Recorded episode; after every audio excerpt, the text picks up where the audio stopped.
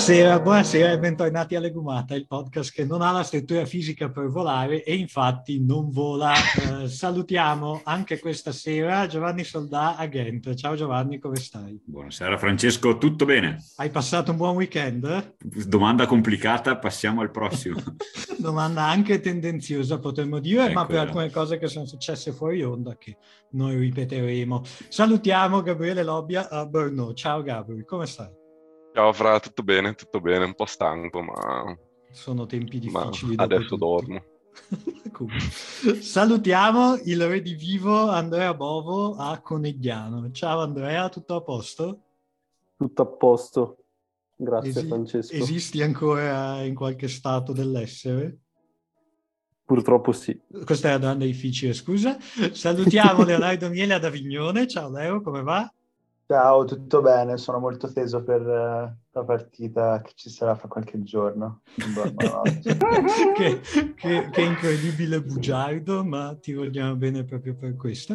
E salutiamo Lorenzo Metilli a Trieste. Ciao Lorenzo, che si Ciao, dice fra. nel nord-est? A parte che anche andare nel nord-est, ma lo chiedo a te, a lui ho chiesto. Guarda, non voglio essere una persona stereotipata, però c'è veramente un vento molto molto forte apprezziamo, molto, apprezziamo molto questa storia di vita vissuta. Ma a proposito di vita vissuta, come non salutare chi ci conduce in tutti in questi, in questi tempi incerti, il maestro Francesco Paolo Gallinaro da Friburgo. Allora, Ciao Francesco. Non ho mai condotto un bel niente in vita mia e rifiuto queste accuse con vigore. E allora, eccoci qua, ben, bentornati a tutti a questa nuova puntata di Legumata, ormai appunto dovrebbe essere la quarta. E, ehm, chiaramente, come posso dire, c'è una, un aspetto forse del, della nostra vita che forse non è ancora venuto fuori del tutto nelle puntate precedenti, e cioè il fatto che, come posso dire, ci piace mangiare, questo appunto. Uh, penso... Dici che avere una rubrica in ogni puntata Hai ragione, che riguarda il effettivamente cibo. era venuto fuori. Non era chiaro. mi, mi, sono confuso, stavo pensando a tutto il resto del podcast, ma effettivamente era ampiamente venuto fuori. Le altre volte che ci piace mangiare, um, volevo dire che ho guardato su Rai Play l'altra sera uh, un monologo di Mattia Torre interpretato da Valerio Aprea. Hanno pubblicato su Rai Play questi questi, questi, pezzi di Mattia Torre che si intitolano Sei pezzi facili e Mattia Torre è ah. uno degli autori di Boris, forse, forse qualcuno non lo sa. E, e, in particolare ho visto questo monologo letto da Valeria Aprea sul rapporto tra gli italiani e il cibo che devo dire eh, consiglio fortemente eh, perché forse certe volte abbiamo bisogno Uh, non so dove sta andando questa frase, forse certe volte abbiamo bisogno di ridere di certi aspetti della nostra società, vogliamo dirla così, diciamola così. Comunque, tutto questo per andare dove? Uh, per andare a dire che ci piace mangiare, ci piace consumare dei prodotti alimentari di varia natura, ci piace sapere che cosa sta succedendo mentre li consumiamo e quindi oggi Giovanni ci vuole, mi risulta, parlare di eh, una sostanza eccitante ai più nota come caffeina e della bevanda che la contiene, soprattutto quello. E quindi Giovanni, per, perché? Beh, innanzitutto non è che voglio parlarvene, c'è quella storia del contratto capestro che non abbiamo mai risolto, eh. ma comunque siamo qui. Ehm, allora, sì, da dire ci sarebbero tante cose. La prima che mi preme dire è che mi sto rendendo conto, mi rendo conto in questi cinque minuti, che la, il fatto che sia io a parlare è fondamentalmente una presa in giro per i nostri poveri ascoltatori. Per il seguente motivo, eh, la presenza di Lorenzo Mitilli mi incute un certo timore per due principali fattori. Punto uno, lui è effettivamente uno scienziato del cibo, quindi potrebbe avere autorità non solo morale, ma anche effettivamente materiale per dire che quello che sto dicendo non ha nessun tipo di senso. Forse è meglio, secondo... è meglio che la seconda ragione non venga spiegata qui in diretta, però No, no, no, la seconda ragione ci tengo che venga spiegata anche perché sovrasta la prima con, uh, con, assoluta possanza ed è, ed è stata anche detta, ed è che tu sei triestino e Trieste è una città fondata in ugual misura sulla voglia di tornare sotto l'Austria e sulla cultura del caffè. Quindi io chiedo immediatamente scusa a Lorenzo per aver preso un posto che è il suo e procedo a dire le sciocchezze che devo andare a dire. Due cose che non c'entrano nulla, visto che Austria e caffè sì, Vabbè. sì è tutto, tutto bellamente scorrelato.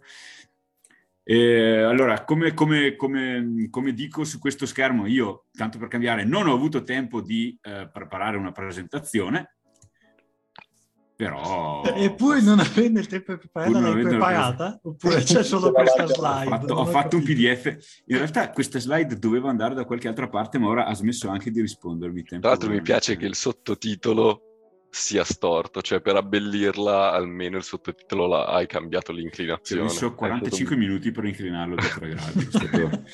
No, allora, in realtà la slide dopo doveva contenere, eh, doveva contenere un minimo di indice di quello che volevo andare a dire. Comunque, vabbè, faremo evidentemente anche a meno, anche se mi secca... Ah no, eccoci qua.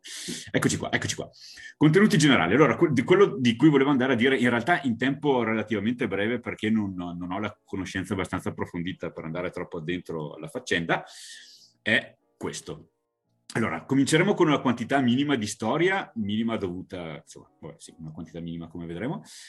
Ehm, poi parleremo del caffè come frutto, che effettivamente, insomma, il caffè prima di essere una bevanda e prima di essere fondamentalmente un veicolo di caffeina è effettivamente anche una pianta, una, una cosa vegetale che cresce e, e infesta certi paesi più che altri. Eh, vorrei parlare un minimo sulla lavorazione, anche se questo termine è estremamente vago e insomma sì, dire qualcosa di più preciso al riguardo.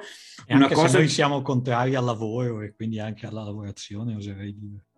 Sto già, sto già mandandola in vacca, sì, effettivamente. Magari la parte 3 la saltiamo, la saltiamo bellamente. Vediamo, vediamo. In accordo ai nostri principi fondamentali. Non avrò così tanto dire sulla tostatura, cosa che dà fastidio anche a me, però eh, il, libro, il, libro, che, sto, che, che ho letto e su cui principalmente mi baso per questa cosa non aveva poi così tanto dire sulla tostatura in sé, Ehm, dopodiché delle cose varie ed eventuali legate al gusto, cioè nel senso effettivamente cose, cose più, più, più, legate al prodotto che, che, consumiamo o che dovremmo consumare. Eh, poi cosa, qualcosina di vario su ehm, cosa viene chiamato caffè, penso anche se questa parte non l'ho pensata veramente benissima, e in ultimo un mio augurio di Natale a tutti i membri della, della, della direzione. Qua. Allora, Ringraziamo ehm, e ricambiamo, ma ci vuoi dire qual è questo libro su cui ti stai basando? Ma certamente, allora questo libro si chiama How to Make Coffee ed ha il principale pregio di essere veramente pushato dal posto in cui vado a comprarmi il caffè di qualità un po' meno scrausa del solito eh, cioè, è, è, un bel condensatore di tante cose fondamentali. Io posso confessare eh, una, grandiss- cioè, una, grandissima ignoranza in materia presente, ma soprattutto passata. Cioè, mi rendo conto adesso che c'erano tante cose anche facili, ma non dico da sapere, ma proprio da arrivarci, che mi, che mi sfuggivano. Adesso magari qua spero di aver colmato qualche lacuna. In realtà non so quanto ne sappiate voi, nel senso che mi sembra che il caffè, specie ultimamente, stia diventando cosa sempre più, non dico, cioè, pa- parte della cultura in un certo senso di moda, cioè sembra che la gente effettivamente, qualsiasi cosa questa cosa voglia dire, ci tenga a bere il caffè buono e a, insomma, a metterci un po' del suo anche quando lo fa. Non so se voi siete tra questi o se... Insomma, Io assolutamente sapete. no, ma ho una domanda, il libro è inglese? Il libro è inglese. Anzi, sì. anzi no, giustiss- ottimissima domanda. Il libro è americano. Perché questa cosa in- mi importa e mi fa anche girare le scatole? Perché questo è un libro dove le misure, le misure di volume vengono date in termini di oh, cup oh, e teaspoon. No, questo Dio santo, no. Vale, eh, infatti, infatti, L'invettiva contro queste mi- misure la facciamo in un'altra sì, puntata. Sì, sì, e cominciamo subito con le polemiche. Esattamente. Anche gli inglesi no, usano queste minchiate, no? Quindi, fo- allora, forse, forse, l'autrice è inglese, però... No, no, questa... domanda, io non, non l'ho mai visto. Potresti avere ragione. Ma gli inglesi usano anche loro cose a caso e ogni tanto usano grammi, ogni tanto usano millilitri ogni tanto, cioè vabbè. Eh, e si vede in realtà nel risultato allora, sì. delle loro pietanze, se proprio devo essere sincero. Oh, non si accordino. però eh, questa magari la editiamo, però andava detta. Salutiamo, salutiamo, gli inglesi. Salutiamo gli inglesi. Salutiamo gli inglesi, ovviamente. che ci hanno dato tanto, possiamo dirlo. Certamente. E si sono prese anche di più. Ma questo è comunque un altro discorso troppo politico che non, che, che non cominceremo. Vabbè, però voglio dire. Allora, eh, un po' di storia. Allora, il caffè.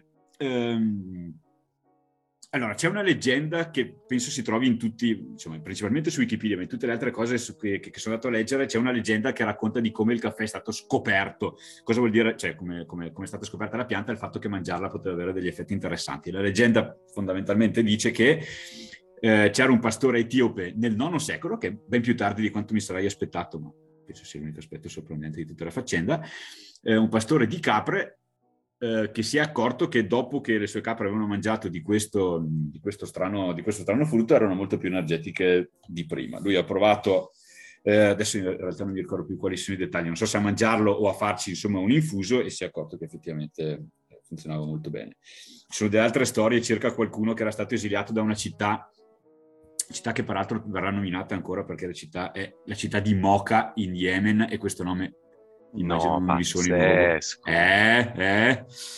eh twist. Esattamente. Che dopo essere stato esiliato da questa città in Yemen per sopravvivere eh, diciamo, pri- pro- prova prima a tostare e poi si fa un infuso con, queste, con questi frutti, frutti di questa pianta, e guarda caso ne riceve una grande quantità di energia. In seguito, eh, dopo questa scoperta, viene anche rimesso in città e cose del genere. Comunque, eh, quindi.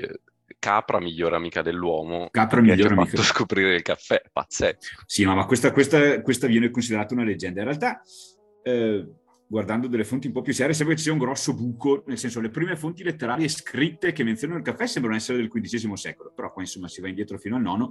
Dunque una cosa che sembra venire data per accertata è che la pianta in sé sia originaria dell'Etiopia o comunque dell'Africa, cosa che fa sperare molto male per la possibile veridicità della leggenda dello Yemen, perché l'ultima volta che ho controllato lo Yemen era di là di quello stretto che separa Africa e Asia.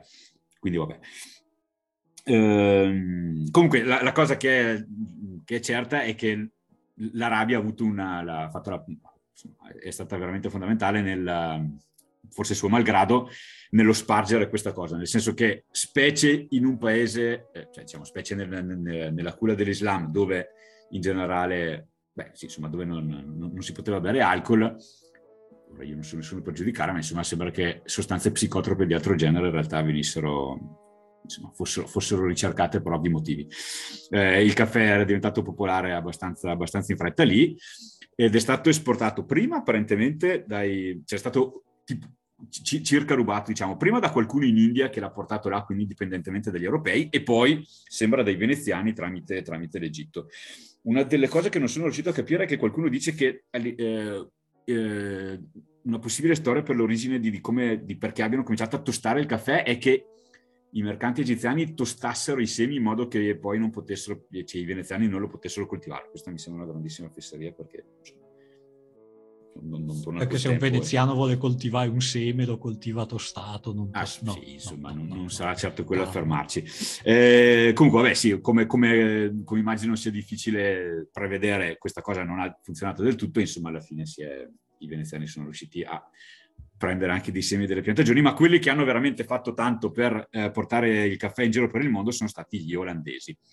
Um, ora io sto provando a leggere delle note che mi sono scritto, ma non capisco più la mia stessa calligrafia, ma magari questa può essere. Ma comunque, allora, eh, gli olandesi sono stati quelli che l'hanno preso, non mi ricordo bene da dove, forse dai veneziani, forse dall'Arabia, non lo so, ma l'hanno portato sia in, in Indonesia, dove adesso insomma è una delle coltivazioni principali, ma anche in Sud America, cioè non sono stati i portoghesi a portarlo in Brasile, ma sembra siano stati gli olandesi con qualche giro strano. Cioè il caffè è prima arrivato in Suriname, che era ed è stata fino a poco tempo fa colonia, del, colonia dell'Olanda, e poi da lì è stato girato in, in, Brasile. Sembra che in Brasile sia arrivato per dare una data che, che fissi un po' l'idea nel 1727. Non so perché sia una data così precisa, ma Wikipedia la menziona, quindi insomma, mi, sembra, mi sento stupido a non fare altrettanto. Ecco.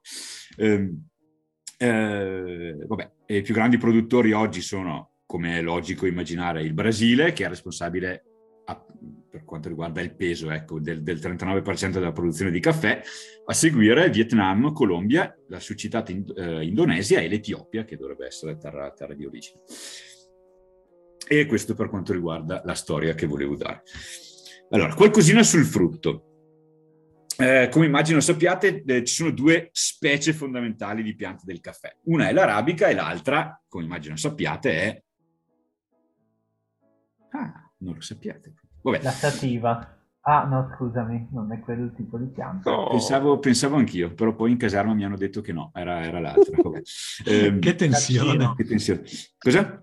Il mocaccino. No, no, no, no. Allora, c'è le, le varietà di caffè che... Ecco qual è, il pumpkin latte. Pumpkin latte. Sì, che quella è originale di un po' più in là.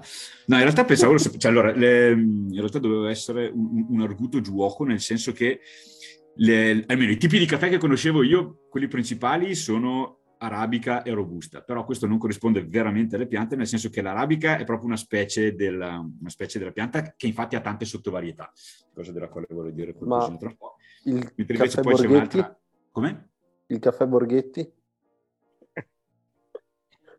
Vuoi che ti risponda veramente? O... sì, no, sì questa... la risposta è sì. La risposta è sì. tranquillo. Benissimo. Eh, mentre invece c'è un'altra, un'altra, specie della pianta che è la canefora, che, che è famosa fondamentalmente perché da lì, si, da lì, viene la varietà robusta. Comunque sì, allora quello che volevo dire è che avrei dovuto dire se mi fosse organizzato un po' meglio i discorsi, è che della varietà, della specie arabica ci sono tante varietà. Adesso c'è una cosa che vi vorrei mostrare ed è una delle buste di caffè, diciamo figo, che vado a prendermi in questo posto e come qui vedete questo, l'ultimo dei caffè che mi sono preso che è di, che, che originale Brasile dice che come varietà mette assieme Red Bourbon, Red Catuai, Mondo Nuovo insomma ci sono tante varietà ma tutte quante appartengono alla specie della, eh, della Robusta eh, cosa sto dicendo? Della, dell'Arabica, pardon. Eh, in generale, giusto per fissare un po' le idee, eh, il 60% della produzione mondiale di caffè mi sembra essere arabica, mi sembra vuol dire che l'ho letto su qualche sito che non mi ricordo più, ehm, e il resto è robusta e, o pochissima altra roba molto più di nicchia. Eh, no, per fissare le idee, arabica. Allora, arabica meno caffeina, proprio nel, nel, frutto proprio e di conseguenza anche nel, nel, nel, prodotto finale, nel caffè, ma viene considerata più, più pregiata, sempre tornando a fare l'esempio di me stesso, e mi spiace continuare a tirare fuori questa cosa, in questo negozio dove vado a prendere il, il caffè, l'unico caffè che trattano è arabica. Però ci sarebbe altro da dire dopo. La robusta, eh, per conto suo, è considerata meno, meno pregiata, è più forte, io penso che noi siamo tutti bene o male familiari con entrambi i tipi perché per esempio la lavazza, la cosa standard che fa è mescolare i due tipi, cioè la cosa standard per i tipi di espresso, specie quelli italiani, è di fare un misciotto delle due cose. Perché? Perché l'arabica di solito contribuisce con un po' più di gusto una cosa, da una cosa un po' più sofisticata, la robusta ci mette la, ci mette la caffeina. Ecco, ecco, eh... ecco, ecco, io forse, mhm. non lo so, forse vale anche la risposta, te lo dico dopo, pezzo di merda, ma che, che cos'è la caffeina esattamente? Non allora, so che poi... cos'è la caffeina? Di questo volevo dire qualcosa dopo, ma soprattutto volevo far dire qualcosa dopo, nel senso che cosa sia effettivamente, eh, non lo so, è, una, è un coso chimico. Se posso, se posso vai, vai, vai. intercedere, la caffeina è un alcaloide, ecco, nel senso ecco. che è un composto chimico in realtà non completamente dissimile dalla cocaina nei suoi effetti, chiaramente la sua potenza è ben più bassa, però è uno stimolante, è una molecola, vabbè, descriverla qui nel podcast penso sia una cosa abbastanza inutile se non una sorta di masturbazione della mia preparazione chimica. Poi puoi preparare una presentazione se vuoi. Eh, ecco, se vuoi, facciamo un follow up, però sì, cioè nel senso è una molecola eh, comunque più attiva, nel senso tu te la puoi mangiare. La cosa interessante, che non so se Giovanni comunque stava per dire, è che viene prodotta dalla pianta del caffè come difesa dai parassiti, nel senso che loro verso un caffè vuol dire morire. No, invece noi cioè, ci sballiamo, è la prima cosa che facciamo al mattino. Allora, in realtà anche questo volevo dire, nel senso che questo l'avevo letto da qualche parte, ma nel libro che sto seguendo la presentavano in modo completamente diverso. Cioè, e, e anche io mi sarei aspettato di leggere questa cosa. Quello che dicevano lì, eh, però non so quali siano le loro fonti perché sim- semplicemente non mi sono andato a leggere tutta la bibliografia che danno, è che come difesa dagli insetti hanno per lo più degli acidi, che accidenti, mi ho segnato il nome ma adesso... Eh, quello del tanni, eh, come si dice? C'è il clorogenico nel caffè? Sì, acido clorogenico è qualcosa di simile ai tannini, vabbè. E loro dicevano che invece una giustificazione forse più plausibile per la caffeina è che certi uccelli tornano quando, quando c'è, o addirittura anche certi insetti sembra che, sembra che tornino con, con della presenza non, non devastante di caffeina. Non so tornano, quali siano delle due cose. tornano giù, scusa? Che sembra che a parità di frutti o di fiori che gli dai, insomma, non so benissimo come funzioni, qua faccio sfoggio di grandissima ignoranza, gli insetti tendono a tornare di, di più, cioè tendono a, fre- a, a, frequentare maggiormente posti dove trovano la caffeina. Quindi è peggio però, per la pianta. Senso? No, perché se vuoi farti impollinare... Sì, io sapevo che cioè, serviva come protezione per i parassiti. Sì, anche io sapevo questa no? cosa. E infatti forse, sono rimasto sorpreso di leggere. Forse tu parli appunto di, di api no? che si occupano di, di, impollinare, forse per loro sì, la caffeina sì. non, non, risulta una sostanza Può darsi, eh, può darsi che semplicemente sia, sì, sia, da fare più differenziazione di quello siano questi parassiti. No, Quindi ecco, un'altra cosa invece... Dipendenza Ecco, questa è una cosa che volevo chiedere a Lorenzo, nel senso che una di queste cose che veniva stressata è che, è, pur essendo vero che per certe cose è simile alla cocaina, tecnicamente parlando la caffeina non crea dipendenza, nel senso che non va a fare casino falso. con i recettori della dopamina. Falso, questo è assolutamente falso, nel senso, ma nel senso lo spiego anche perché, c'è un attimo di pazienza. Allora, adesso non vogliamo trasformare questo episodio in una, un episodio bonus di San Patrignano, però la, la, caffeina è una sostanza psicotropa ed è una droga, nel senso che la sua assunzione porta a un certo livello di dipendenza. Ora, chiaramente, i, cioè, questi sintomi, come si dice, in inglese sono withdrawal symptoms, non sono così severi, non sono così gravi come quelli appunto della coca, però è vero, nel senso che la, la, il consumo abituale e rituale della caffeina fa sì che il nostro cervello si eh, aspetti e si abitui alla sua presenza per funzionare. Difatti penso sia, ehm, come dire, eh, vissuto da diverse persone che non prendere il caffè per un giorno dopo che insomma, lo prendono abitualmente porti, non so, a tutta una serie di effetti abbastanza sgradevoli, tra cui emicranie, mal di testa, irrita- irritabilità. Io ad esempio ne soffro però sì, è, cioè, è una sostanza psicotropa, è una droga, poi chiaramente insomma cioè, ti passa quella giornata e la vivi sì, sì. normalmente. Ecco.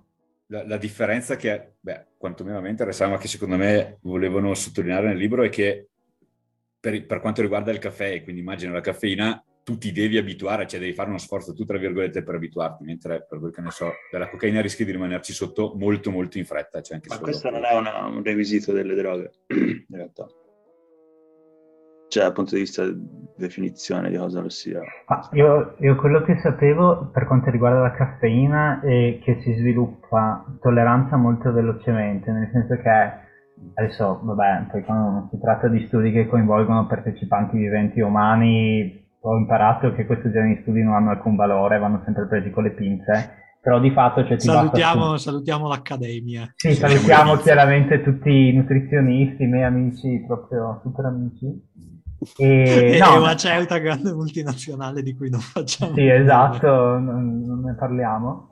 E, cioè, nel senso, chiaramente, nella maggior parte dei casi, eh, qua dico, noi prendiamo il caffè, magari ci, ci, svegliamo, però nel senso, dopo penso qualche mese, quando sei adolescente, il suo effetto si livella però alcune persone, una piccola percentuale, in realtà hanno un livello di tolleranza molto basso, nel senso che per loro anche consumare poche quantità di caffè li fa veramente impazzire. E questa è la, la, differenza, cioè per quanto riguarda questo tipo di sostanza qua, questo sapevo eh, sì, sì, okay. Allora vado ancora più nello specifico vai, e vai, vai, la cosa che parlare. mi aveva convinto. Poi in caso tagliamo tutto e tu mi dici, beh, ma che davvero mi interessa sapere dove sto Cioè, la cosa che mi aveva convinto, diciamo, era la seguente. Lì sembrava che dicessero questo, per, eh, per definire una droga, ta- no, per definire una droga no, ma insomma, per definire dipendenza tale, o insomma, eh, sembrava che loro mettessero come requisito, o mi avrei convinto io che lo fosse, che qualcosa ti andasse a, per dirla in modo molto generico, far, come dicevo prima, fare casino con i recettori della, do, della, dopamina, cioè agire proprio su quella cosa che viene usata per farti imparare o disimparare le cose. Cioè, se tu prendi la cocaina, la cocaina fa in modo che ti restino più alti livelli di dopamina nel sangue per, per del tempo perché inibisce i, quelli che si devonono legare e, di, e deattivarla. Tipo. Allora, qua Questa cosa iniziamo... è tipo per definizione, cioè è come se il tuo cervello imparasse che il piacere arriva da lì. Questa cosa la caffeina non la fa.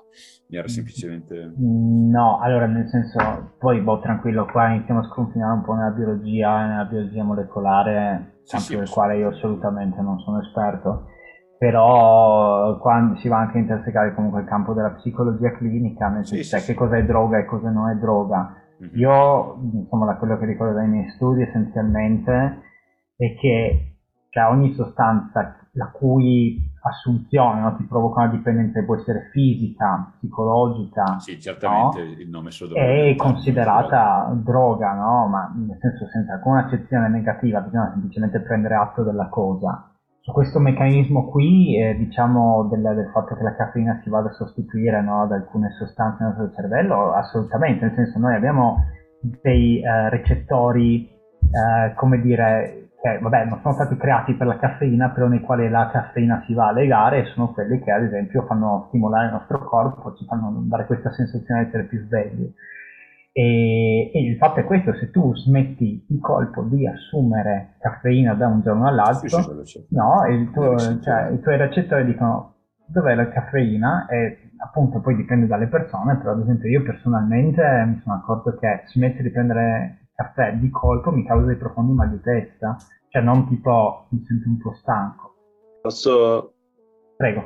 aggiungere? Allora, io dal liceo poi magari la definizione è cambiata nel mentre, sono passati boh, più di dieci anni, però mi ricordo che c'è la definizione quella dell'Organizzazione Mondiale della Sanità di una droga sono sostanze che danno dipendenza psichica e fisica e poi danno assuefazione e quindi come tali la, la caffeina ce l'abbia. Ah beh, si qualifica a gamba testissima. Poi sì, non sì. mi ricordo se forse deve esserci anche una certa forma di mh, tipo pericolo o disagio, però boh, anche se ci fosse sarebbe molto arbitraria come definizione. Eh, esatto. Queste tre sono anche abbastanza misurabili, tant'è che ad ogni sostanza psicotropa poi viene, viene associato tipo un, un valore che in qualche modo quantifica l'importanza di, di, questi criteri. Ovviamente ci sono droghe che danno più ossifazione, droghe che danno meno. Mm-hmm.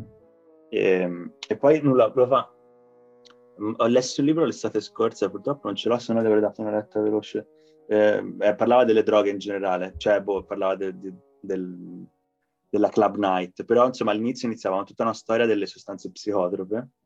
Era super figo perché ti insomma, spiegava, specialmente in Occidente, ma più o meno ovunque come ogni era e anche ogni mh, come dire, fase economica della, della società moderna eh, fosse legata a una sostanza psicotropa e come, quest- e come la scoperta, l'introduzione di nuove sostanze in realtà avesse delle implicazioni fortissime a livello sia economico che sociale. E in questo tipo il caffè raccontava ha creato un casino atomico quando è arrivato in Europa, perché fondamentalmente la gente ha iniziato a poter stare sveglia tipo sei ore al giorno in più a sei ore al giorno in più e questo ha stravolto completamente in certi posti proprio le, le interazioni sociali, tant'è che una delle prime rivolte tipo nel Settecento a Parigi fu di donne che si erano rotte il cazzo che i loro uh, mariti stavano fino a notte fonda nelle taverne a bere caffè e quindi fondamentalmente erano scomparsi da casa perché ora ci sembra, sembra una stronzata però cioè 300-400 anni fa poter essere in grado di tirare avanti fino a mezzanotte, fino a luna, semplicemente bevendo un caffè, non morire dopo una giornata di lavoro alle nove, cioè minchia, ti cambiava, ti svoltava la giornata. E sì, insomma, e, e, lui ripercorreva tutte queste robe col tè, col caffè, vabbè, poi ovviamente con l'alcol, sì, sì. con le droghe, eccetera. Però insomma... Sì, eh, allora ti devo ufficialmente ringraziare perché mi ha aiutato a decifrare una delle frasi che mi ero scritto nella sezione storia ma che non riuscivo più a leggere ed effettivamente forse questa cosa andava menzionata, nel senso che c'è qualcuno che diciamo, mette molto in relazione questo fatto che il caffè sia arrivato in Europa e la nascita di tipo l'illuminismo, cose di questo genere. Sì, assolutamente, perché fondamentalmente ha sbloccato tutta una serie di, sì, di sì. possibilità anche sociali di incontro che prima non c'erano. Perché... Ma, perché, ma, al di là di quello, una, una, considerazione che veniva fatta era quello, per tanti posti in Europa, per esempio qua in Belgio e soprattutto in Olanda, bere l'acqua normalmente diciamo è pericoloso, nel senso che l'acqua non è particolarmente sana per la distanza che hai da, dalle montagne o si vede perché. Quindi insomma una delle cose che facevano prima per renderla più, più, più salubre era fondamentalmente berla in formato di birra. Quando è arrivato il caffè hanno cominciato a renderla sana bollendola e mettendoci il caffè, quindi l'effetto era chiaramente opposto, ma cioè, una cosa che facevi magari banalmente per non morire ti, ti causava effetti opposti su, sul tuo output quindi scusa, anche... domanda un po' stupida, ma dal punto di vista storico, questa combacia un po' con le date con quando il caffè è arrivato in Brasile, che tu mi citavi il 1727, ma sì, quindi sì, dovremmo sì. pensare che hanno portato il caffè in Brasile per farne di più perché questo processo era già iniziato o che parte del motivo per cui questo processo è iniziato è che il caffè è arrivato in Brasile e ne facevano di più? Ottima domanda, non saprei dire, molto facilmente c'è Probabilmente nel cimitero di Praga di Umberto Eco c'è scritto la risposta. Salutiamo anche Umberto Eco. Notti eh, tossiche no, di Enrico Petrilli si chiama il libro se a qualcuno interessa. Bella lì.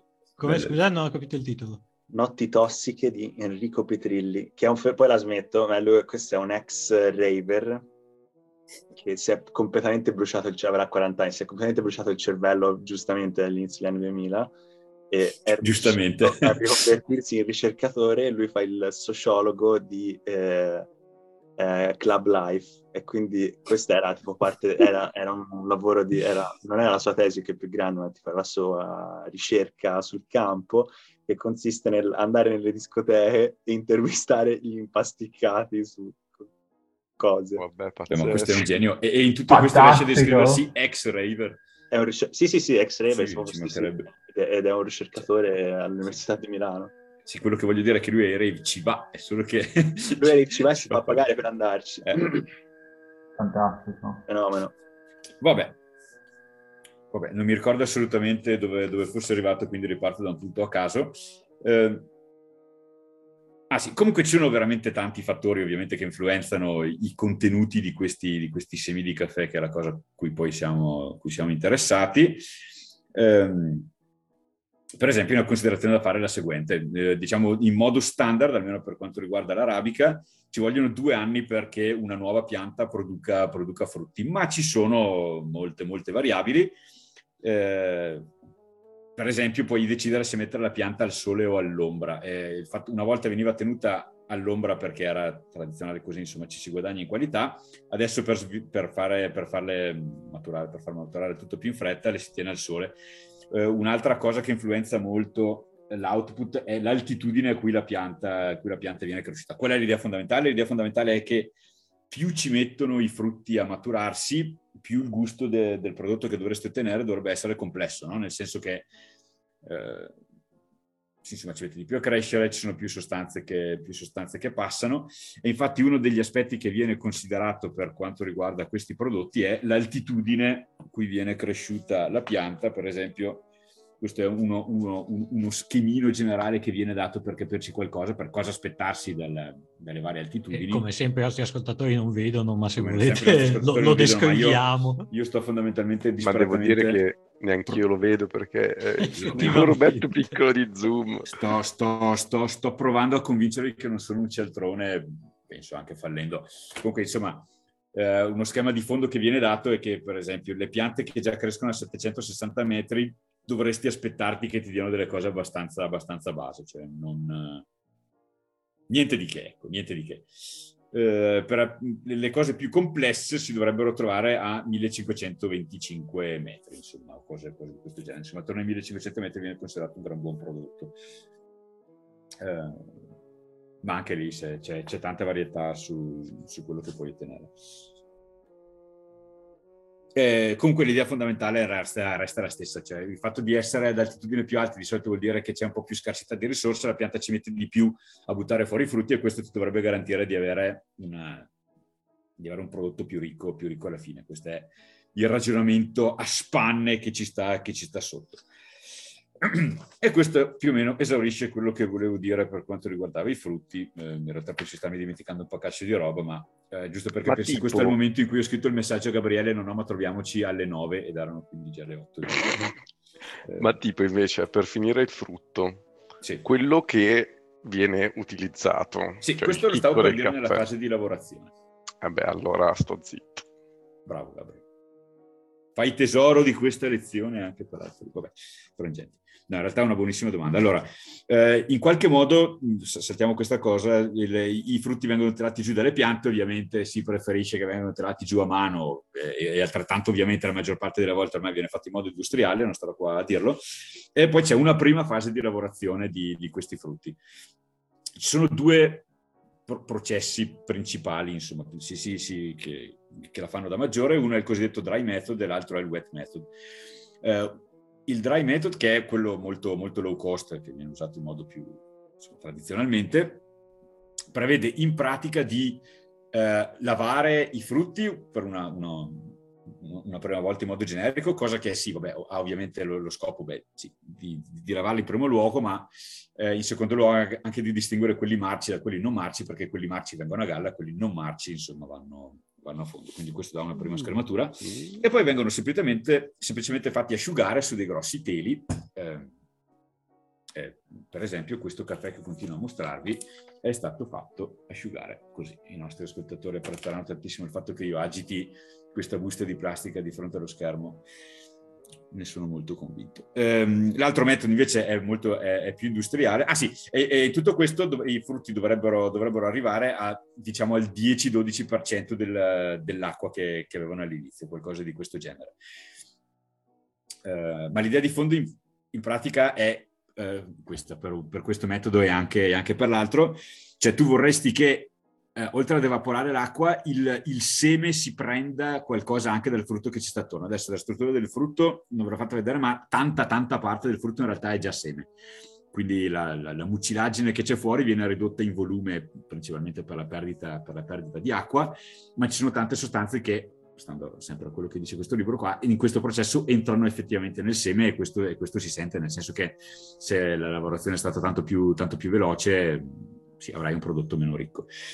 L'altro metodo è il wet method in cui tu li, cioè, li lavi tanto, gli togli anche, eh, lavandoli ad alta pressione, gli togli anche questo, questa cuticola, questa pelle che hanno attorno ai frutti, li metti assieme in pratica a macerare e il processo di macerazione gli farà perdere la, eh, gli farà perdere la parte di, di mucilagine che hanno attorno e in pratica questa cosa fermenta e si ha comunque una, un trasferimento di sostanze da, da, da, questa mucilagine ai semi. Mi rendo conto che quello che sto dicendo è estremamente vago, ma non ma riesco a renderlo più, più in, in, tipo sei parole sei in grado di dire cosa fa un metodo, cioè perché si sceglie talvolta un metodo e talvolta l'altro? Allora, il metodo... Eh, le, le, ragioni che ho trovato sono principalmente economiche, nel senso costa molto molto di meno lasciare ad asciugare le cose al sole ed è anche molto più rischioso perché rischi cioè rischi anche che ti vadano male, insomma rischi di, di, di rovinare più il prodotto e c'è meno distinzione. Con, con, l'altra lavorazione si riesce a fare più distinzione, è più industriale e soprattutto usa molta, ma molta, ma molta più acqua. Eh, anche se non, non, non ho fatto capire, capire, bene perché non va, quindi in particolare non va bene per posti che siano particolarmente aridi o per cui non ci sia tanto accesso all'acqua. Eh, per esempio in, tan, tanta parte del, di, di, quelle, di, quelle, delle cose che vengono dal Brasile vengono, vengono lavorate, la, la lavorazione col dry method, per dire. Ed Io è... comunque ho, sì? ho, appena guardato una foto del frutto perché eh, ammetto la mia ignoranza, non l'ho mai visto, e sono palesemente olive. Sono palesemente olive, sì, non sono tanto grandi, cioè, penso che la, la, la, taglia sia anche comparabile, cioè dovrebbero essere grandi più o meno come eh, gli acini dell'uva, se ho capito giusto.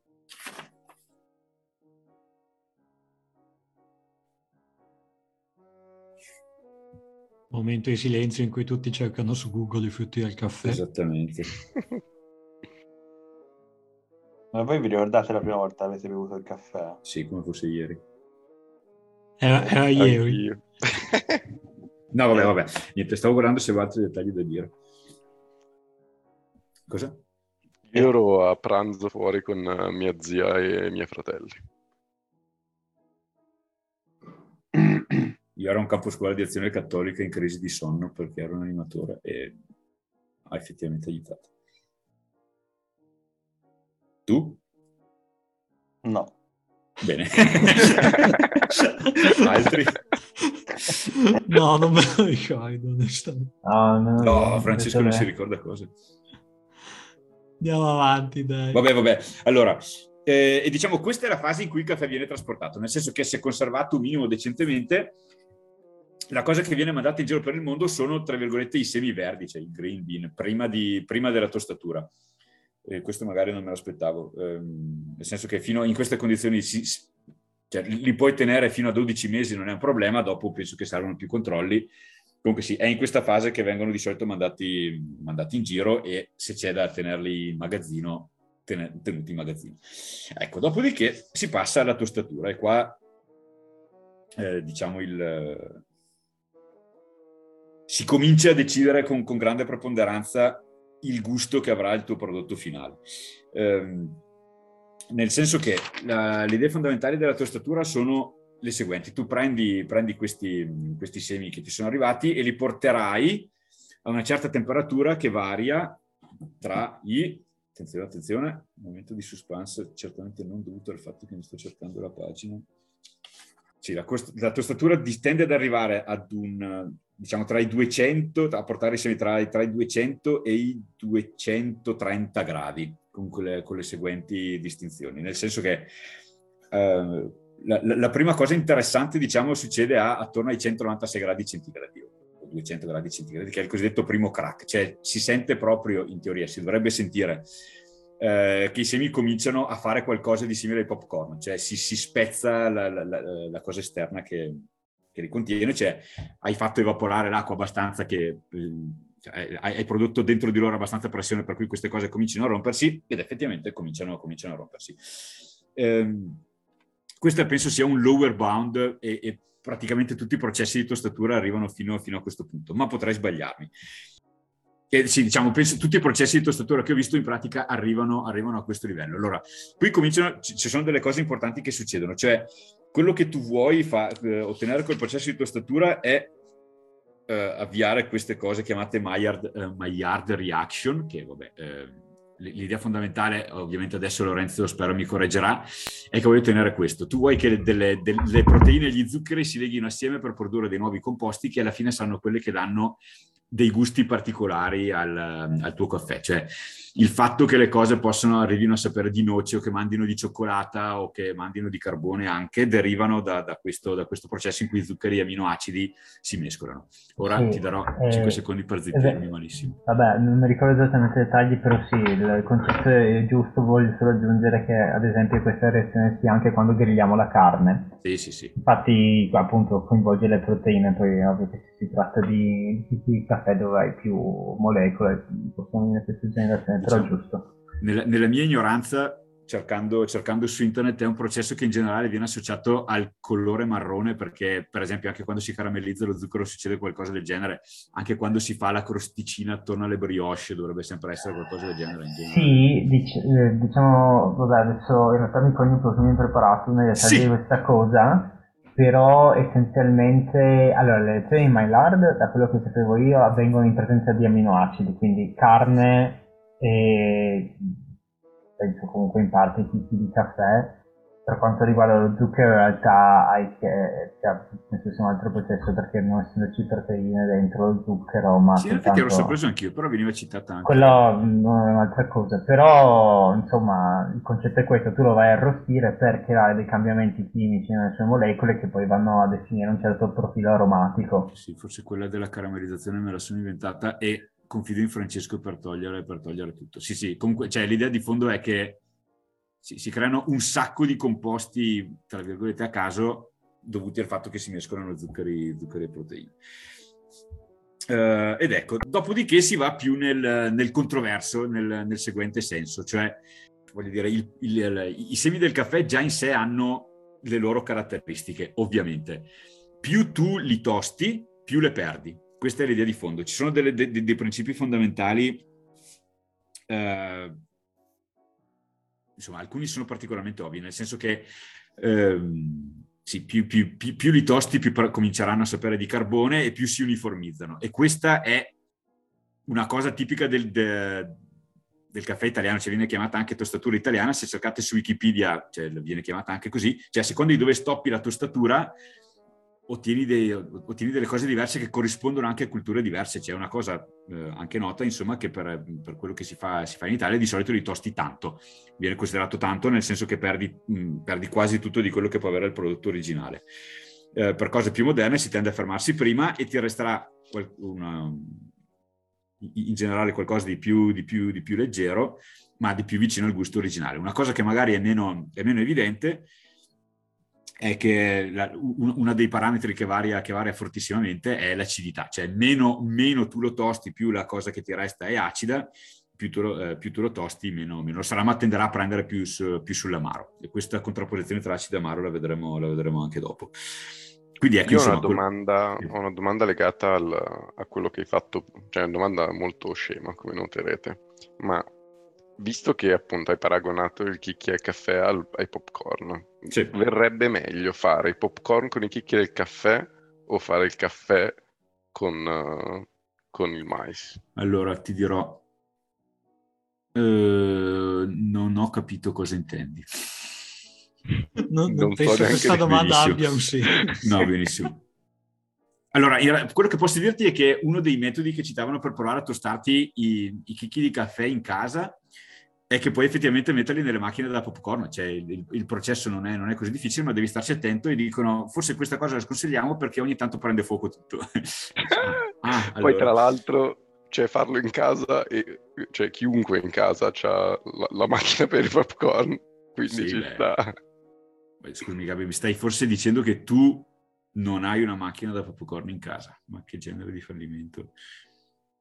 Eh, no, non volevo deludere così i nostri ascoltatori. No, e un'altra cosa dicevano che può essere interessante come no, è che se uno vuole tostare le cose in casa, beh, questo processo è difficile anche perché la temperatura a cui i chicchi arrivano in realtà la scegli tu solo fino a un certo punto. Cioè, uh, i, i chicchi con, continuano a tostarsi, diciamo, anche dopo un certo tot che li hai tolti da qualunque cosa tu stia, tu stia usando per tostarli. Vabbè, questo magari non è particolarmente sorprendente, ma eh, si devi stare molto molto attento coi tempi e in generale non è, non è, cosa particolarmente facile da farsi. Una cosa che non sapevo è che eh, dopo averli tostati tendono, i, i chicchi di caffè tendono a rilasciare eh, anidride carbonica. Questa cosa può, può, può, sembrare che lasci il tempo che trova, ma eh, non è veramente così per questo aspetto. Quando voi comprate il caffè, tipo della lavazza, pubblicità occulta, come lo comprate? Io di solito almeno lo compro sotto vuoto. Questo non è un buon segno, perché vuol dire che eh, il, il, coso, il, coso, già tostato e macinato è stato, ha, ha, passato abbastanza tempo perché smettesse di rilasciare l'anidride carbonica, altrimenti come lo metti tu sotto vuoto ti trovi i pacchi, i pacchi grossi. Questo non è bene perché di solito cioè, si considera che il caffè sia eh, sia buono dopo la tostatura per al massimo due settimane, dopodiché perde, perde tanto di quello che, di quello questo, che potrebbe diciamo offrire. che è il contrario della pubblicità occulta, cioè questo dobbiamo aspettare gli avvocati della lavazza. Però se posso continuare a fare i complimenti al negozio dove vado a prendere, loro mi vendono il caffè in queste cose con una valvola, esattamente per questo motivo qua, nel senso che eh, ci mettono dentro il caffè eh, relativamente fresco, questa cosa butta fuori l'anidride carbonica per evitare che questa cosa scoppi, c'è una valvola che sì, fa, fa uscire il gas quando, quando, è necessario. Insomma, tutto questo per dire che le, cose sono note e però quindi lo puoi bere per, lo puoi usare soltanto entro due settimane. Cioè, allora, lo, lo, puoi usare sicuramente anche più lungo, ma eh, è che a me mancano proprio i termini di, di, di confronto per, per, tanti versi, ma si considera che perde tanto di quello che avrebbe da offrire. Io mi, mi considero Dico, molto, molto abituato al, al, caffè che beviamo di solito, quindi davvero non so come potrebbe essere se lo prendessimo subito dopo averlo tostato e, tostato e macinato. Vabbè. Eh, d'accordo, dopodiché passiamo a quando brui il caffè. E la prima cosa che volevo chiedere a voi è come si dice in italiano bruare il caffè? Quando fai? Penso, penso si dica fare. Fare, eh, sì. Fare per fermare. Torrefare. Come? Torrefare. No, ma tor- la torrefazione è un'altra cosa. No allora niente. Bene, grazie Leonardo. eh, eh, infondere, non lo sto Forse sì, forse sì, vabbè, comunque insomma i nostri ascoltatori dotati di una cultura sterminata hanno certamente capito quello a cui ci stiamo riferendo. Eh, diciamo, adesso siamo nelle situazioni in cui il consumatore entra in gioco, per così dire, è, il consumatore standard, cioè vi è arrivata una cosa eh, sì, in realtà, in realtà, circa, nel senso, no, vi sono arrivati o i semi o la polvere di caffè, quello che dovete decidere è come, come fare sto caffè. E qua c'è una differenza mh, molto molto grossa, nel senso che c'è una, una differenza enorme nei, nei, nei, nei dosaggi proprio, eh, nei casi in cui vogliate fare un espresso e non vi vogliate fare un espresso. Nei casi in cui non vi vogliate fare un espresso, un, un rapporto standard, diciamo, da avere tra il caffè e l'acqua, molto banalmente, il caffè e l'acqua che dovete usare è di 1 a 17, cioè 10 grammi di caffè per 170 millilitri d'acqua. Eh, in volume ovviamente tutto questo è molto diverso, si va verso un sesto, ma ci sono tanti, tantissime distinzioni.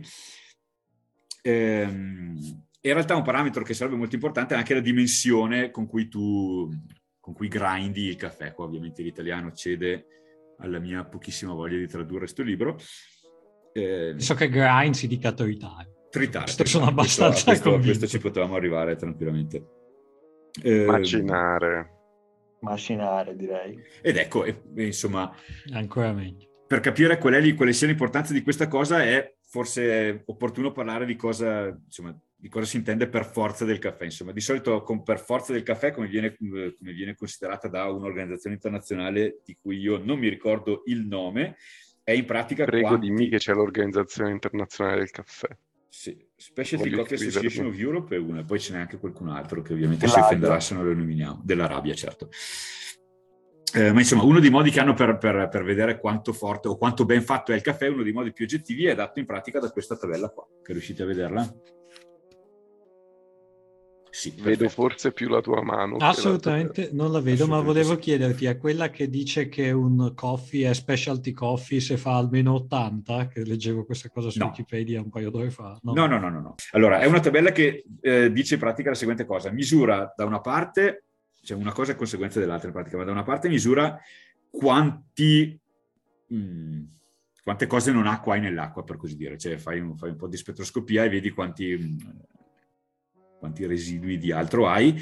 E in base a questo, in base al caffè che hai usato tu per fare il caffè, insomma la quantità che, che dicevamo prima, guardi quanta roba solubile hai estratto dalla, dalla, polvere di caffè che avevi prima.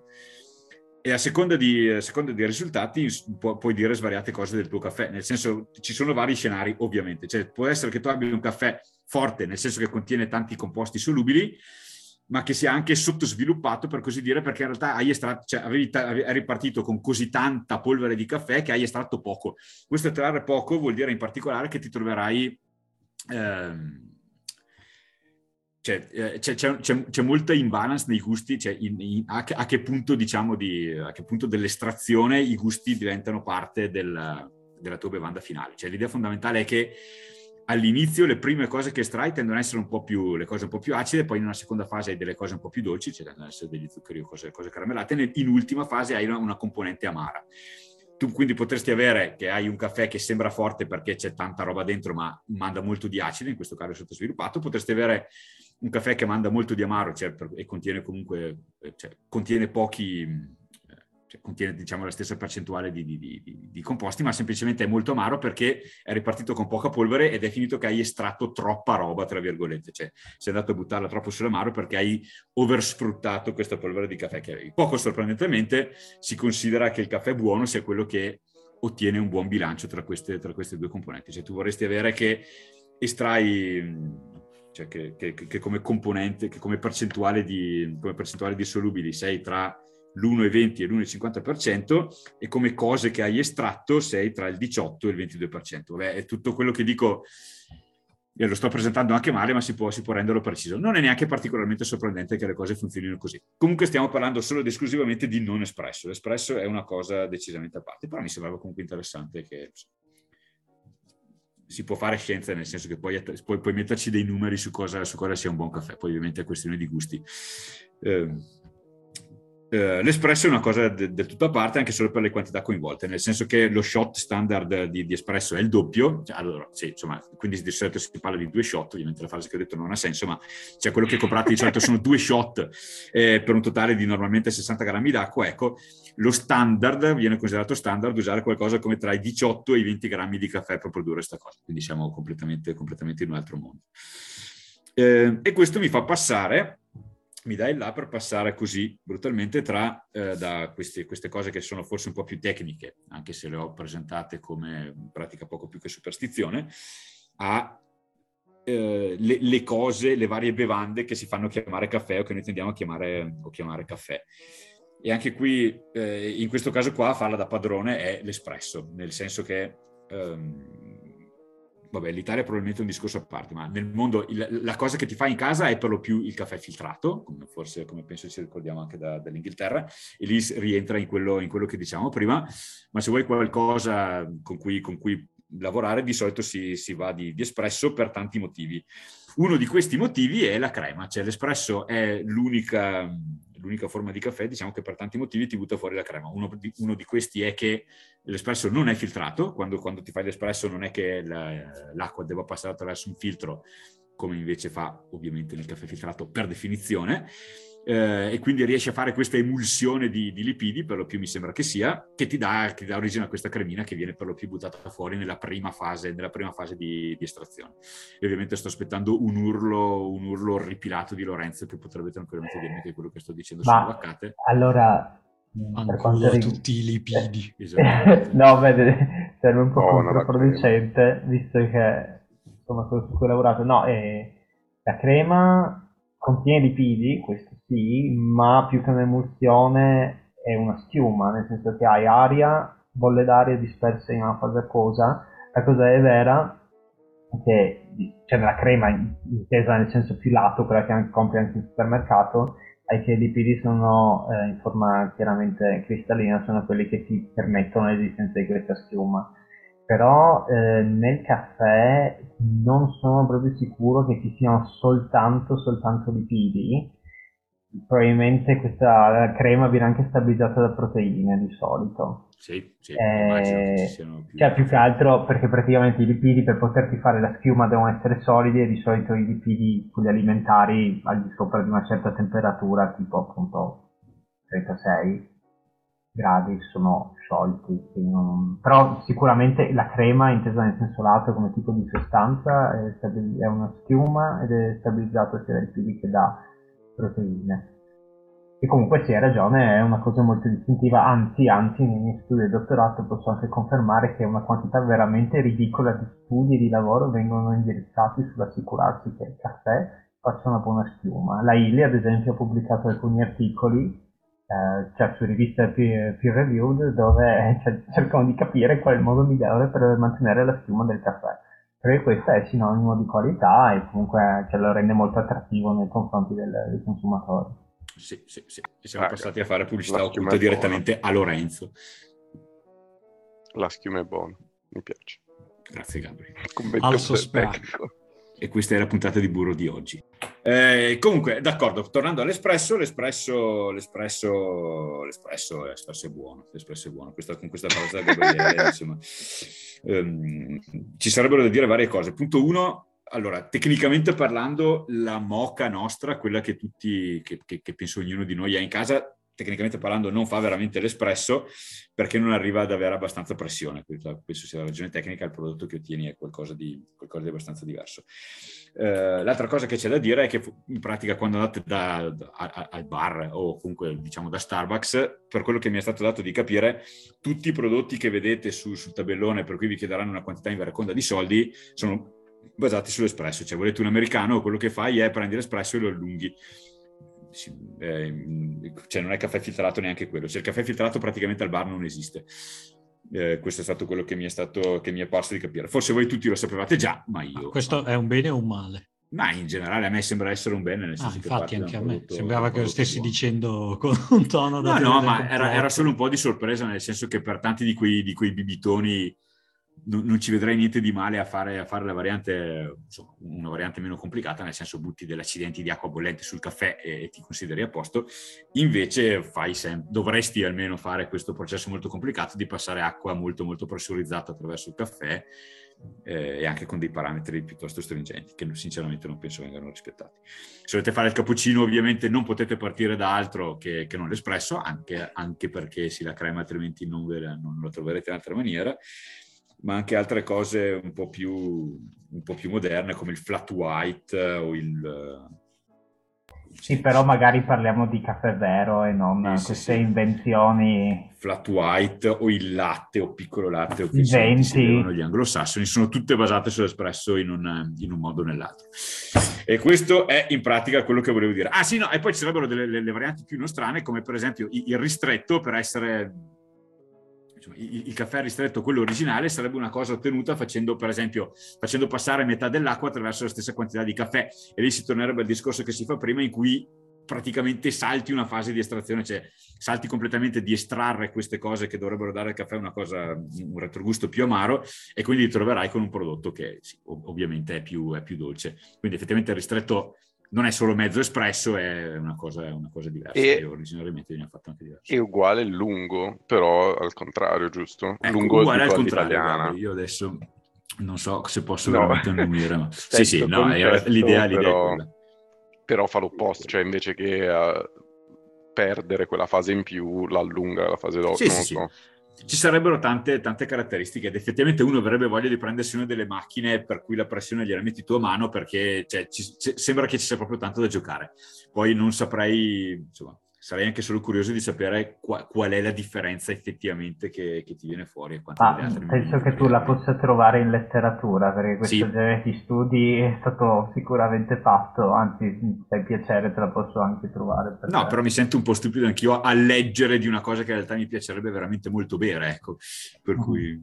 Sapete cos'altro è il doppio del contenuto in un contenitore di misura standard? no, Francesco, non mi viene assolutamente in mente. È questo episodio di Legumata ecco. che Welcome parte 2 è andato lungo e quindi ci fermiamo un attimo e adesso ci, ci risentiamo la prossima volta che pigiate play. Ciao